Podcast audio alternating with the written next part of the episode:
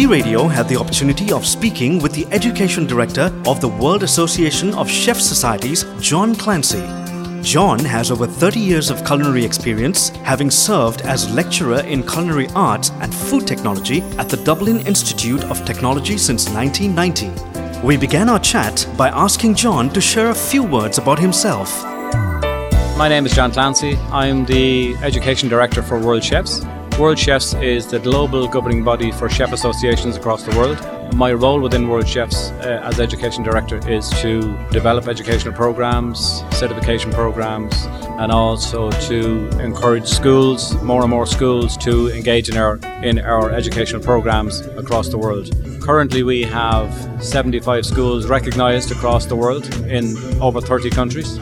We have also developed a certification program for chefs which is the first of its type in the world, where we recognise nine levels of chefs from the commis chef level right up to the master chef level. Um, I suppose their thinking behind the development of this program was that we wanted to be able to offer an opportunity for chefs right across the world, no matter where they work, no matter what country they're in, you know, but they that they would be in they'd be encouraged to be recognised for their professionalism, for their craft, and for their training, and for their education.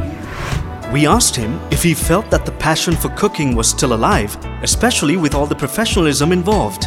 Exactly. What we, what the whole purpose of it as well, apart from apart from recognizing them as individuals and professionals, but we also want to promote the profession. You know, the cooking. Uh, you know, that, that that chefs cooking is a skill. Cooking is a life skill. You know, and you know it's something that you know you might learn it from your parents. Not everybody buys into cooking. Not everybody wants to cook. But you know, from my own personal childhood, as a child, I've always wanted to cook. I always wanted to be a chef. Um, so I was cooking from I was I can remember cooking from the age of six or seven years of age with my mother. You know, and your mother would be a great influence on you because of the dishes that she would have learned from her mother. And you know, you were, this tradition was being passed on everywhere. You know. We asked John to share more about the World Association of Chef Societies and its guiding principles. Well, if we look at World Chefs, I mean, World Chefs originated in 1928. It, start, it, it, it, was founded in the Sorbonne in Paris, and the, the first honorary president was Auguste Escoffier. So Auguste Escoffier is considered today to be the godfather of modern cuisine. And you know, it started out as a small little small little organization you know, with about maybe 14 or 15 country members. Today, we have over 100 member countries across the world. So, and within those member countries, there are very, very active chef associations who are constantly, constantly um, raising the bar for culinary development, for, you know, amazing dishes. They're not afraid to challenge the boundaries, you know, of what would, what would have been seen as classical or traditional cooking. You know, they're taking it above that, you know and it's even here I see here even in Sri Lanka it's amazing to see like you know this is my first time in Sri Lanka. And I have to say I have been extremely impressed with the quality of the food the quality of ingredients are amazing. Even the level of service the hospitality it's really it's it's first class. We asked John how he came across the Dilmah brand. To be honest we would not have heard of Dilmah maybe up to maybe four or five years ago um, because we would have you know uh, traditional brands I don't want to name them but they're, they're local to Ireland um, so I came across them actually through World Chefs, through competitions. You know, when we had the High Tea Challenge, which I think was an amazing competition, absolutely fantastic. And I thought, what a great idea, what a great innovative idea to actually take tea to the next level. Tea is just, it's not just about drinking tea, it's about taking tea and being more creative, being more innovative with tea. And this is what's this is what's happening here. I mean, it's, it's a total transformation of how we view and how we appreciate tea. And I think that's, you know, for me, when I look at what can be done, what has been done through Dilmah, and, you know, it's the drive and the passion. You know, the one word that's, that, that comes to mind all the time, and I'm looking at it all, I'm looking at it up there, and I see it's there. It's inspiration, it's passionate. You know, I went to visit the factory three days ago, and, you know, when you walk in, you get this sense of pride, you get this sense of commitment and passion and everybody is happy everybody's really happy you know they're, they're proud to work there you know you go to the plantations the work that's being done on the plantations, and even like the MJF Foundation. I think the MJF, the MJF Foundation is absolutely amazing. The work that's going on there, and I've just spoken to Mr. Fernando in there. We just had a great conversation, and like you know, it's so it's just such a humble man that he that he's giving back. You know, he wants to give back to society, and you know, I think it's just amazing. And he wants to do it in a nice, quiet way. He doesn't he doesn't shout from the rooftops about it, which I think is fantastic. Having been a part of the Dilmah School of Tea 2016, we asked John if he felt that Dilmah had achieved the idea that tea was more than just a beverage.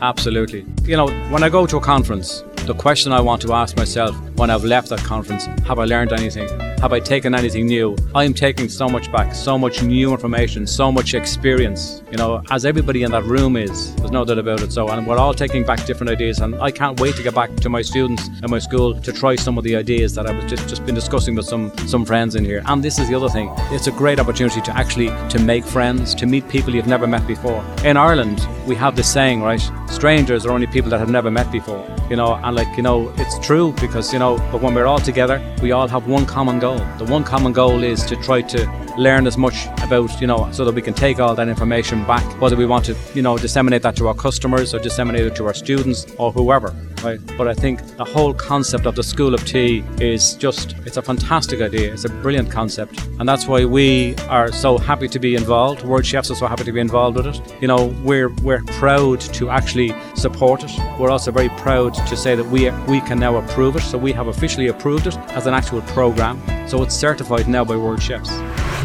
We asked John about his musical preferences. I do actually. Yeah, I, I like um, one of the things I noticed actually uh, when, when, we were listening to I don't know one of the nights we were in the hotel and the band were playing quite a lot of uh, English music, English band music, you know.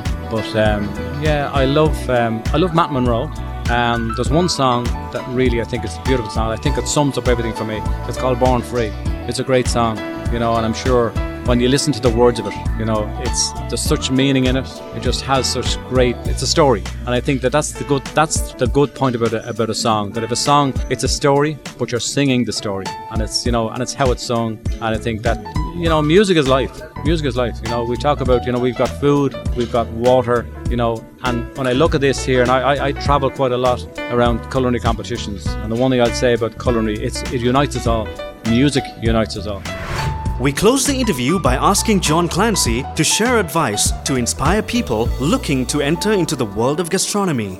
Well, what I would say, follow your dream because uh, if I think back to when I was was wanting to be a chef, you life was you know it wasn't a kind of a race, but you wanted to learn as much as you could, as fast as you could. What I'd say to people today is you know you have to have two things. You have to have you have to have passion. You have to be dedicated. You really must be dedicated, and you've got to be able to you know be prepared to put in long hours, be prepared to take good days with bad days. But remember this: it's so important that every day you learn.